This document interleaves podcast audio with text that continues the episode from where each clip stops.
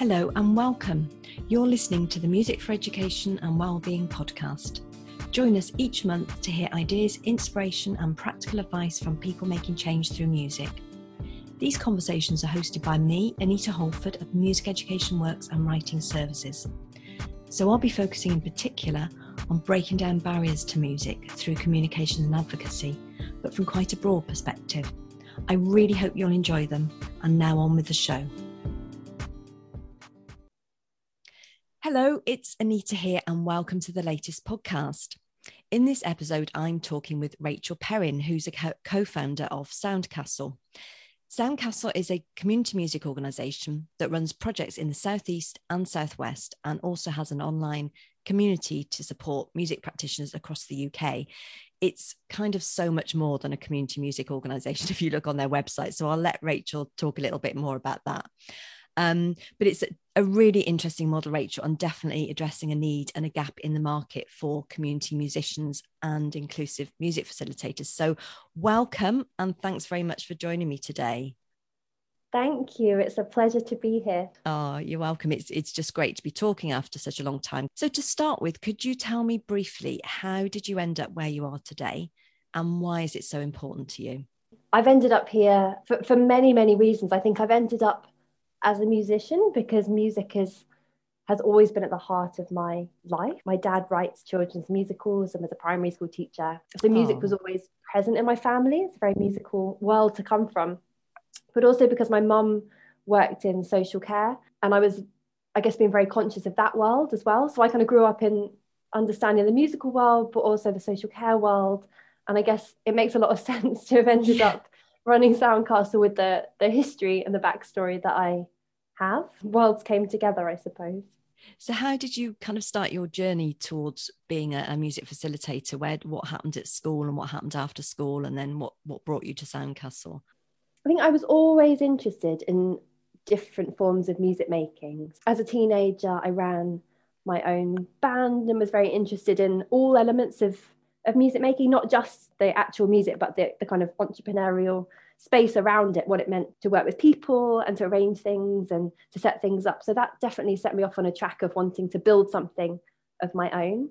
Mm. And then I went to Guildhall to study the clarinet which was a hugely formative and wonderful and challenging time. And I think through my my journey there, realizing that actually playing the clarinet was wonderful, but it wasn't the end game, was was a huge moment of realization that actually that wasn't the the destiny that I was kind of on track for in terms of Guildhall's ah. education was not quite the right one. So there was a bit of a shifting point during my time there where I found myself exploring more collaborative practice, working with actors, working in movement, thinking about education and other uses of music that made me feel creative in a way that performing music didn't always do. Interesting. And so, where did you go after Guildhall? How did you find that place where you could develop as a facilitator? So I did. I actually did stay at Guildhall after, oh. um, because they had the right program. But I, so I think in my third year, I was on a four-year undergraduate performance degree, and in my third year, I, I hit the wall of this isn't my path. I don't know where I'm going. Oh. I was very emotional. It was all a lot. And that's when I, I fell into the the kind of leadership spaces. So Guildhall had a, a master's in music leadership, which is closed now, but was an amazing program. And I started to find myself in the right conversations um, with people that were on that program and being able to go into some of those workshops. And that carried me through my fourth year and then onto the master's degree, which is where I met uh, my wonderful Soundcastle co-founders. Ah, so the the leadership was that course was that more community music based? Yes. Yeah, leadership is a funny term. It, mm. I hmm. think it was about community music. It was about finding your voice as a practitioner, as a facilitator.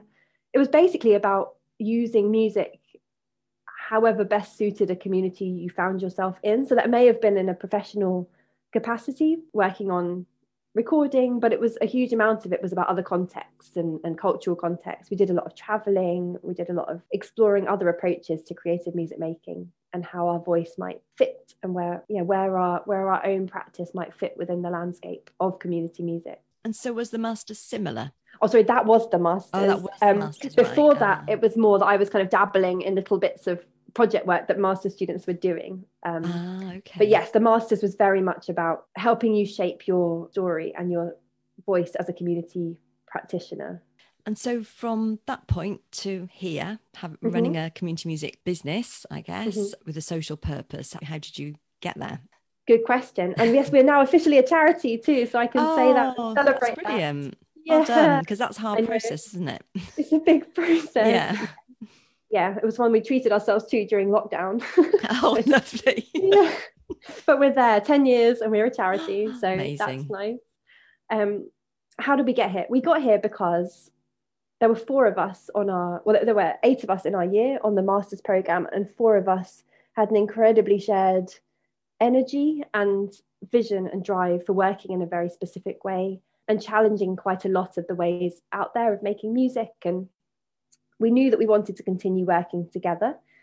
Um, we weren't quite sure what that would be. We were all all co-founders are, are musicians. Um, no one had any business background, so it was quite it was quite oh. interesting to, to form a business. The inspiration was because we saw a poster that said if you came up with a good business idea, you could win ten thousand pounds, and we were like, I think what we what we need is that seed funding to do something really exciting. We're not exactly sure what it is, but let's make it. And this was in the April of our final year of the masters. We had a couple of years before graduating.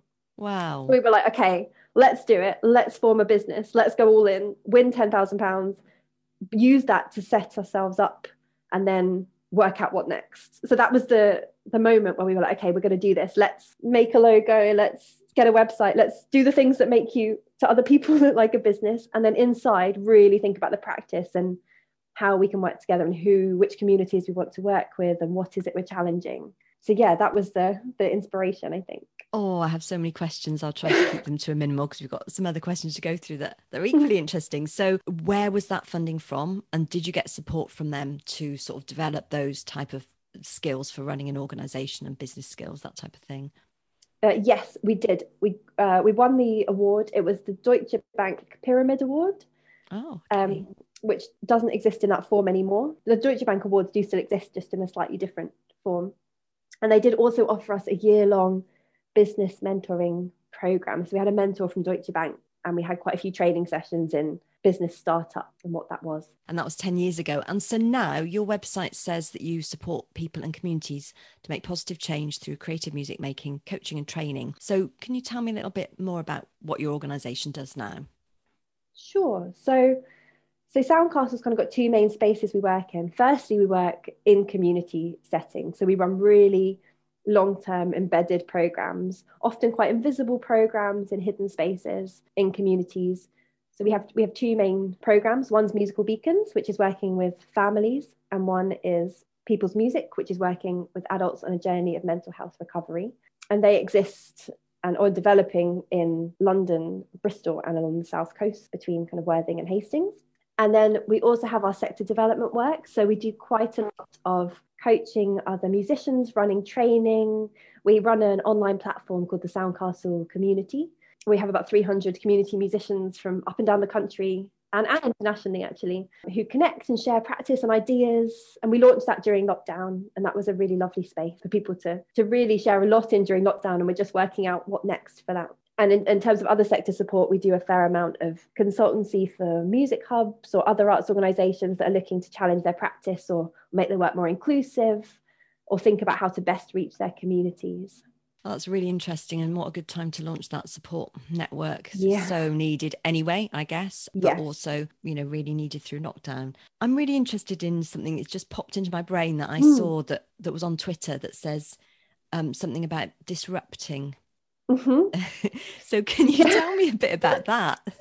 yeah, so I think from the beginning, the idea of Soundcastle was not just to create cozy, lovely, happy music projects. We've always had an energy of disruption and wanting to challenge the system and the status quo and to really question how things happen. But it's finding, I think what's been really interesting is doing that in a collaborative way so finding ways to be disruptive whilst also being nurturing this is kind of our, our constant challenge how we hold a challenge in a in a kind of coaching way so we're, we're the majority of the director team are, are qualified coaches and we work a lot through a coaching approach so and coaching is all based around about challenge and reaching pe- meeting people at their level of challenge. We yes. kind of coined coined a term through our, our mental health recovery group, the People's Music Collective, which is permission challenge, which is really working out where somebody is or an organization are and then meeting their level of challenge on the day that you work with them. So it might be that some days we really aren't disruptive at all. We just hold people and we just support them and we nurture them. But there may be other days where we start to push a little bit more or to test or to explore and challenge where things are. And that might be a musical, creative thing, or it might be something like we, we talk a lot with partners about contracts, and it sounds quite dry, but it's actually quite interesting when you dive in there around the language, for example, of partnership agreements. So we talk a lot about how we we don't use the term participant, we say community member. Oh, um, because okay. we believe that we co-create communities rather than people participate in Soundcastle. We kind of co-create and co-produce. So there's this kind of subtle disruption within like testing how if that's okay with partners, how that sits with them, testing language, through to more direct challenges, I guess, to the sector around how practice is delivered, how co production happens, whether things really are truly inclusive, but always from a place of how can we nurture collaboration, how can we support things to be better rather than from a critical point of view.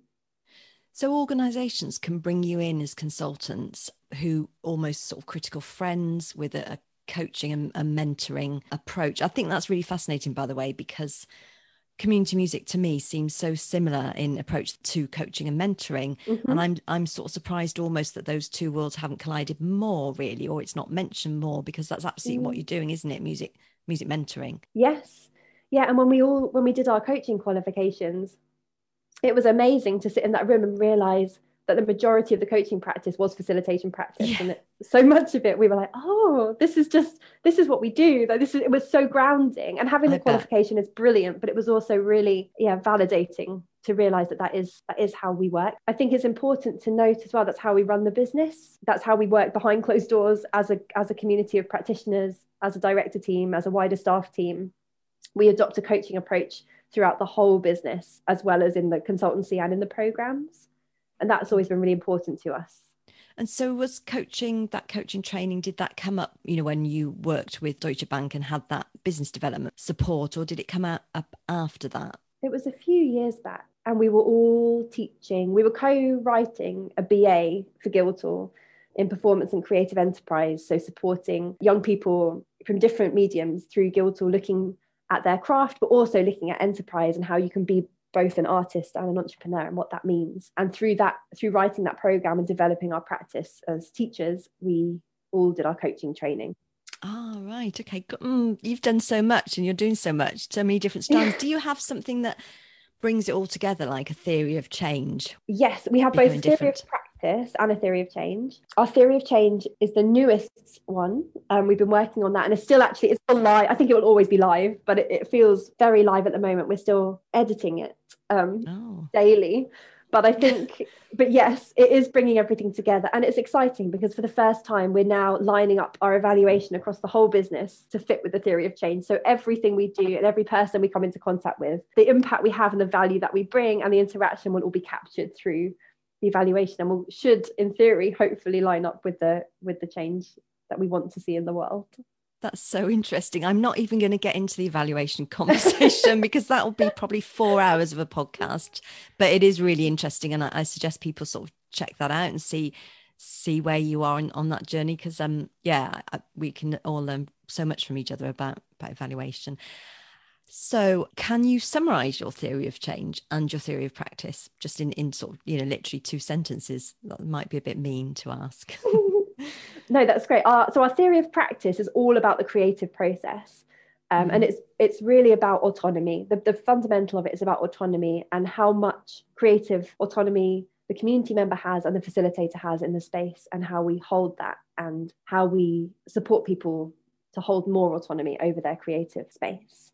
Mm. So that's the mm. theory of practice. Mm. And then the theory of change is all about supporting people, practitioners, organizations to use music making as a tool for their own mental health and well-being we manage that through increasing confidence reducing isolation and enhancing well-being and so do you have a sort of is there any part of that that's about change in the sector in community music, in how community music is seen, delivered, practiced? Yeah, that is hugely important to us. I think we really value advocating for kind of for different approaches within. I think in terms of the theory of change, it's so the overall vision is that people are embedding music in a really effective way for their for their mental health and well-being, and that's where the sector development comes in. That we challenge some approaches as to whether they are really effective or whether they are the best approach or the best match or whether they're co-produced. So again, it's not the main aim of Soundcastle, but it is a really important element that sits around all the change that we want to see. And it's important because we're all about the ripple effect. Like we work with tiny numbers of people. We work with really small communities for many years. So we fought that with funders for so long now that, that the funders seem more and more to understand that. And now it's about working out how we can have the wider impact that we want to have through the ripple effect of training and speaking and consulting, but keeping the pro- projects safe and, and small as they need to be for the work to be true and authentic. Oh, really interesting. So I know your organization is founded on collective leadership and mm-hmm. non hierarchical structures. Can mm-hmm. you tell me a bit more about that in terms of how you work within the organization and with and with partners for example? Sure. So within the organization we have a co-director team of five and actually an evolving staff team which is really exciting as well. And we're recruiting again at the moment and we recruited this summer and everything is based around collective decision making. So we we do a huge amount of work on how to hold each other positively accountable. Like how do we we we're always exploring creating a culture within soundcastle of of healthy challenge as i said like the, the community music practice really ties in with um, the professional practice within the within the team so it's basically all about every voice being equally heard and valued and everything being shared responsibility, but people having their areas of expertise and leadership that they focus on. I think more mm. recently we've been talking a lot about stewardship and stewarding areas of the business. So somebody might be stewarding our individual giving, for example, but that doesn't mean that it's their job to do it. It just means that they make sure that they're supporting people to do it the best they can. It's kind of instead of managing, I suppose, instead of managing or, or working in traditional hierarchical systems, we try and use tools that help us collectively manage or steward. Everything is based through the coaching approach, which again is about assuming the best. Like always, there's so much love and so much trust within the organization everyone holds everybody in the highest positive regard at all times. And if things slip, then it's about how do we support that work to happen? How do we support that person to feel safe and held? If anything does slip, that's because we collectively aren't doing everything we can be doing rather than anything ever being one person's responsibility. You said that you provide consultancy for organizations. Mm-hmm. So, would you provide that type of work as you know a consultancy project for an organisation? Say, you know, I know that most people in the arts are liberal-minded and would be mm-hmm. absolutely understand what you're saying, but there are many organisations that are quite old. They've yeah. been around for decades, and so those hierarchical structures are there already. You know, it's quite hard for an uh, older organisation mm-hmm. to to suddenly bring that change about to be less hierarchical and more and um, particularly around collective decision making because i think everybody yeah. knows the value of that now and the value of that for people feeling happy in work but also for innovation in organizations but yes yeah, so i suppose my question is do you work with organizations to to bring about change in those areas or would you? Yes. Yeah we absolutely would. I think it's interesting. Often when people bring us in as consultants they know that what they're bringing in, the reason they, they often, I think, drawn to Soundcastle is the energy and the the listening, the way that people are, are drawn to the way that the team listen to each other and that we make decisions and that communities are heard. And I think that is often the initial attraction. And it's often just getting through the door. Once you're in an organization, then you start to have the really interesting conversations. So I think even if somebody doesn't necessarily think that that's what they want, often it ends up being a really interesting part of the work because so much of any partnership has to be around decision making. So it comes out through all of our consultation, even if it's not the key focus. Yeah, absolutely. Completely understand that. So when you what what are you mainly asked by organizations to do with them or for them it's a real range i think at the moment the thing that people are, are asking most for is support with developing new program models or embedding more co-produced inclusive practice within their hubs. It's often it's mainly music hubs at the moment that we're working with. That's um, interesting. Yeah. Yeah. Sometimes more grassroots arts organizations, it kind of goes in spirals. Um, but at the moment, there are a few music hubs. So two of them more specifically around musical beacons, our inclusive family practice. Like, how do they embed that kind of thinking in the organization and how do they develop models? So, musical beacons is a practice, it's an approach rather than a project. We don't sell it as a franchisable project, it's very much a, an approach to inclusive family music making. And we can go in and train people and work to, to recruit and develop the culture of inclusive family music making within hub. So that's what a couple of them are doing with us right now. And then we're about to start working with a number of the Southwest London hubs, looking at youth voice around digital inclusion and how their use of technology through the pandemic supported or didn't support young people's learning and what the response has been from young people to that. So that's going to be really interesting working with a lot of young people on their reaction to their online learning. And that will help the hubs develop a digital strategy to go forward into 2022 23 and whether technology is a part of that we don't know yet. It's it's going to be really interesting. Wow. So this links with this wider push towards equality, diversity, and inclusion in mm-hmm. music hubs and music services, and yeah. some of the work that Youth Music have done with the Alliance for Musically Inclusive England. Yes. I'm sure you've heard about that. So, mm-hmm. so this is sort of fascinating to know that you're you're working in that space too. So that's you know all about bringing some of the community music practice into hubs, which has been talked about for for many many years, really. But also, I guess, facilitating people already in those organisations who have those skills, those understandings or those sort of desires to to bring that to work would you say? Exactly and they know their people they know their young people they know their bases and their environment and i think so often what we're able to bring is just a slight a slight perspective shift or a slight challenge that just enables those practitioners to to find the creativity within themselves that sometimes it's hard if you've been in one space for a long time working in a certain way.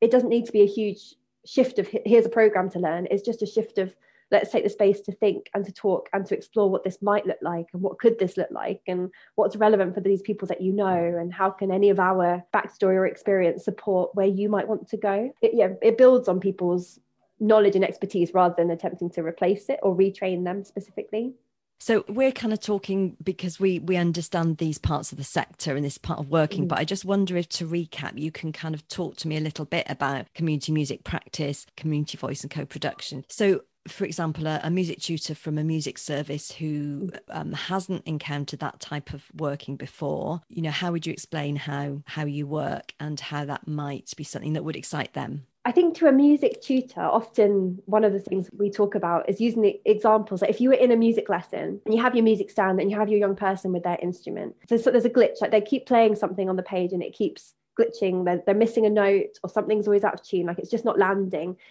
and you work through your kind of your approaches to that and it's not quite sticking. Where community music comes in is it's almost like the next layer out. If you can almost zoom out of there and imagine that you're 10 foot back and you're looking in and you could just shake it up like like they're in a snow globe. You could shake those two people and the instruments and the music stand up and then land them again. What could that have been? Like what could happen that would land that snow globe and mean that that glitch didn't happen anymore like what is it that might help them get to that space? And sometimes if you're used to standing there looking at the music stand and the student it's hard to get 10 foot back and do something completely different or creative or just out of your your repertoire of tools. Because sometimes we just need to get out of that the repertoire of things we know that work. And we will always meet students that that doesn't work for. So where do you if you step back and find your creative space as a tutor and take the time to think it might be that actually what we need to do is step away from our instruments or move or draw something or stand back to back and play whatever it is like how can shaking it up impact on that moment in time so it's not about it being that that student needs to learn to improvise i think that's often a, a, a misconception in community music it's not yeah. just about improvisation yeah. or or just clapping in a circle or doing something completely left field from what you're trying to do it can just be about that shifting perspective to help both of you find your creative voice that helps you get to the moment you want to reach. Yeah, that's really interesting. Another aspect of your work that's really important to you, I know, is practitioner and staff well-being, mm-hmm. both in your own organization and those you work with. So how mm-hmm. do, how does that affect your organization, the way it's run and the way that you work with people? It's embedded in everything. I think from the way that we start our meetings, like we don't start a meeting without a well-being check-in. Oh, nice. And then yeah it's nice sometimes it slightly derails but it's beautiful and important yeah. um, i tend to sort of launch into meetings because i'm so focused on what we have to do and i've realized recently that it's so much more helpful to take a little bit of a breath sometimes if people allow you to do that, if people welcome that. Yeah. Yes. And that's true. You have to meet people where they are. But I think our team now is so used to that. But well-being is embedded in our yeah, in our meetings and our team days. It's there. We offer external supervision for practitioners working in particularly challenging settings beyond the support of the of the core team. That's, that's something that a lot of community musicians say they don't get, or musicians generally. That's so great. And we can hold a certain amount of that in house using coaching practice, but sometimes it's incredibly useful to have an ex- external supervisor. We're also really agile as an organisation. If there's a personal situation for somebody that means they can't be there or they need to work online or they need to juggle things, we will always sub in. Like we always find a way to juggle. So we do yeah. anything we can to hold each other to make sure that no one ever feels, well, to aim that no one feels guilty or that Soundcastle is a weight or a burden. It, it needs to feel like a creative, inspiring, supportive space, or we can't serve the communities that we exist to serve. So that takes a lot, but it means we're still here after 10 years. And I genuinely do not think we would still be here if we hadn't lived that approach for that time and held each other through the things that we've been through as a team. And now it's exciting because we're expanding and we're working out how to write that down and how to shift that from a, a basis of love and friendship and respect to, to still be those things, but also to be policies and to be practices and to be scalable working practices as we grow and things that we can support other organizations to embed and develop as well and not be scared of another thing that i'm always really interested in is with organizations is how they communicate and market their work particularly when you're an organization working for a social purpose mm-hmm. it can feel as though it's not comfortable or people can mm-hmm. almost not like a social socially sort of engaged organization marketing too heavily i mean it's mm-hmm. it's never really about marketing is it it's more about relationships but yes i'm just interested in how you communicate and, and market your work and how your values affect that I think that's super interesting. We're exploring this all the time. I think for us, it's always about having an asset based approach to everything that we do. So it's been interesting actually in the shift to becoming a charity and looking at a lot of the charity narratives and how to stay on the asset based side of that. So always celebrating the achievements of people we work with or the journey they've been on or the music that they're making rather than diving into sob stories effectively or like the gritty mm. I mean, we could, we really could go there. Like, yeah. we work some tough spaces and it is heartbreaking work but that is not what the people in those spaces that's not their relationship with soundcastle so we we aim that anything we ever say or market or present that somebody involved in the work is proud to be represented in that way that they would look at that and identify themselves as a creative part of the organization who's on a journey with us rather than as somebody that's being saved by something or helped by something in the kind of outdated charity model i guess so yeah and i like that that they're almost part of the team, part of the creative practitioner team. Yes, and we take case studies back to people. We make sure that everybody is entirely comfortable with the with the story that we're telling the world. That's really really important. Mm. Um, that's what that is. That is a huge value, and one of our core organisational values is optimism, and I think that's important that that runs through all of our comms and our storytelling. That, however challenging things are, we stay optimistic and we support people in all these settings to be optimistic. Who is your market then? It's so, so we're having this thinking, discussion on Monday. Sorry, oh, how weird! I, I, was just thinking in terms of you know, is is it a charity model? Sort of, you know, your main market is is funders, or do you have commissions from I don't know, mental health trusts, local authorities? It's really mixed. It's really mixed, and this does make it challenging to be consistent with messaging and who you're speaking yeah. to which is why we always come back to if the people that we work with are proud of the message then we just then that's on point and that's okay and then it's just who sees it but i think we're still predominantly grant funded and actually predominantly project funded still. We're on a, a mission to achieve core funding as i'm sure many people are listening oh, yeah. yeah good luck. Um, yeah thank you. Uh, so that's that's where we are like financially but we also we do bring in other revenue. So for example through consultancy or coaching and our training programs it's still a smaller part of our revenue but it is an important and ever increasing one so it, it, shifts our market shifts from being funders whether that's national or, or very regional local funders to individual community musicians to hubs to grassroots arts organisations or to individual givers. Like we've launched an individual giving program. So that's a whole new world of thinking about donors and how people oh, yeah. can support and how to make sure the message is there that you can support Soundcastle because until now, financially, it wasn't such an easy thing. Well, that sounds really smart approach because you need to diversify your income strands all the time, don't you? Yeah. Um, so I think we're probably running out of time. But finally, could you give us three practical pieces of advice or inspiration or maybe tips for others working in music and social change? Yes, I would say listen to your instincts. I think that is hugely, hugely important, whether that's about where you go with your organization or how you interact with a person one to one in a, in a setting. Trusting yourself is hugely, hugely important. I think being part of the community is vital, being part of the conversations, having friends in community music and music education, celebrating what that is to connect has been huge for us. And I would recommend that to anybody. And thirdly, I would say it is about optimism, believing that the sector can be better, that we can all be better, and that we can reach more people. And if you believe that, then your work will reflect that. If we all think that and believe that, then the sector will magnify and the reach will magnify, and the whole country will be singing and beautiful, and music will be healing. We just need to do it together and not in competition with each other. Lovely thoughts. Those are some brilliant thoughts to end on. Thank you so much, Rachel. It's been great talking to you, and I'd love to talk to you again. Let's talk again soon. Absolutely. I would love that. Thank you so much. Oh, thanks, Rachel. If you want to read more about Soundcastle, I will share various links in the show notes from this episode. And thank you for listening.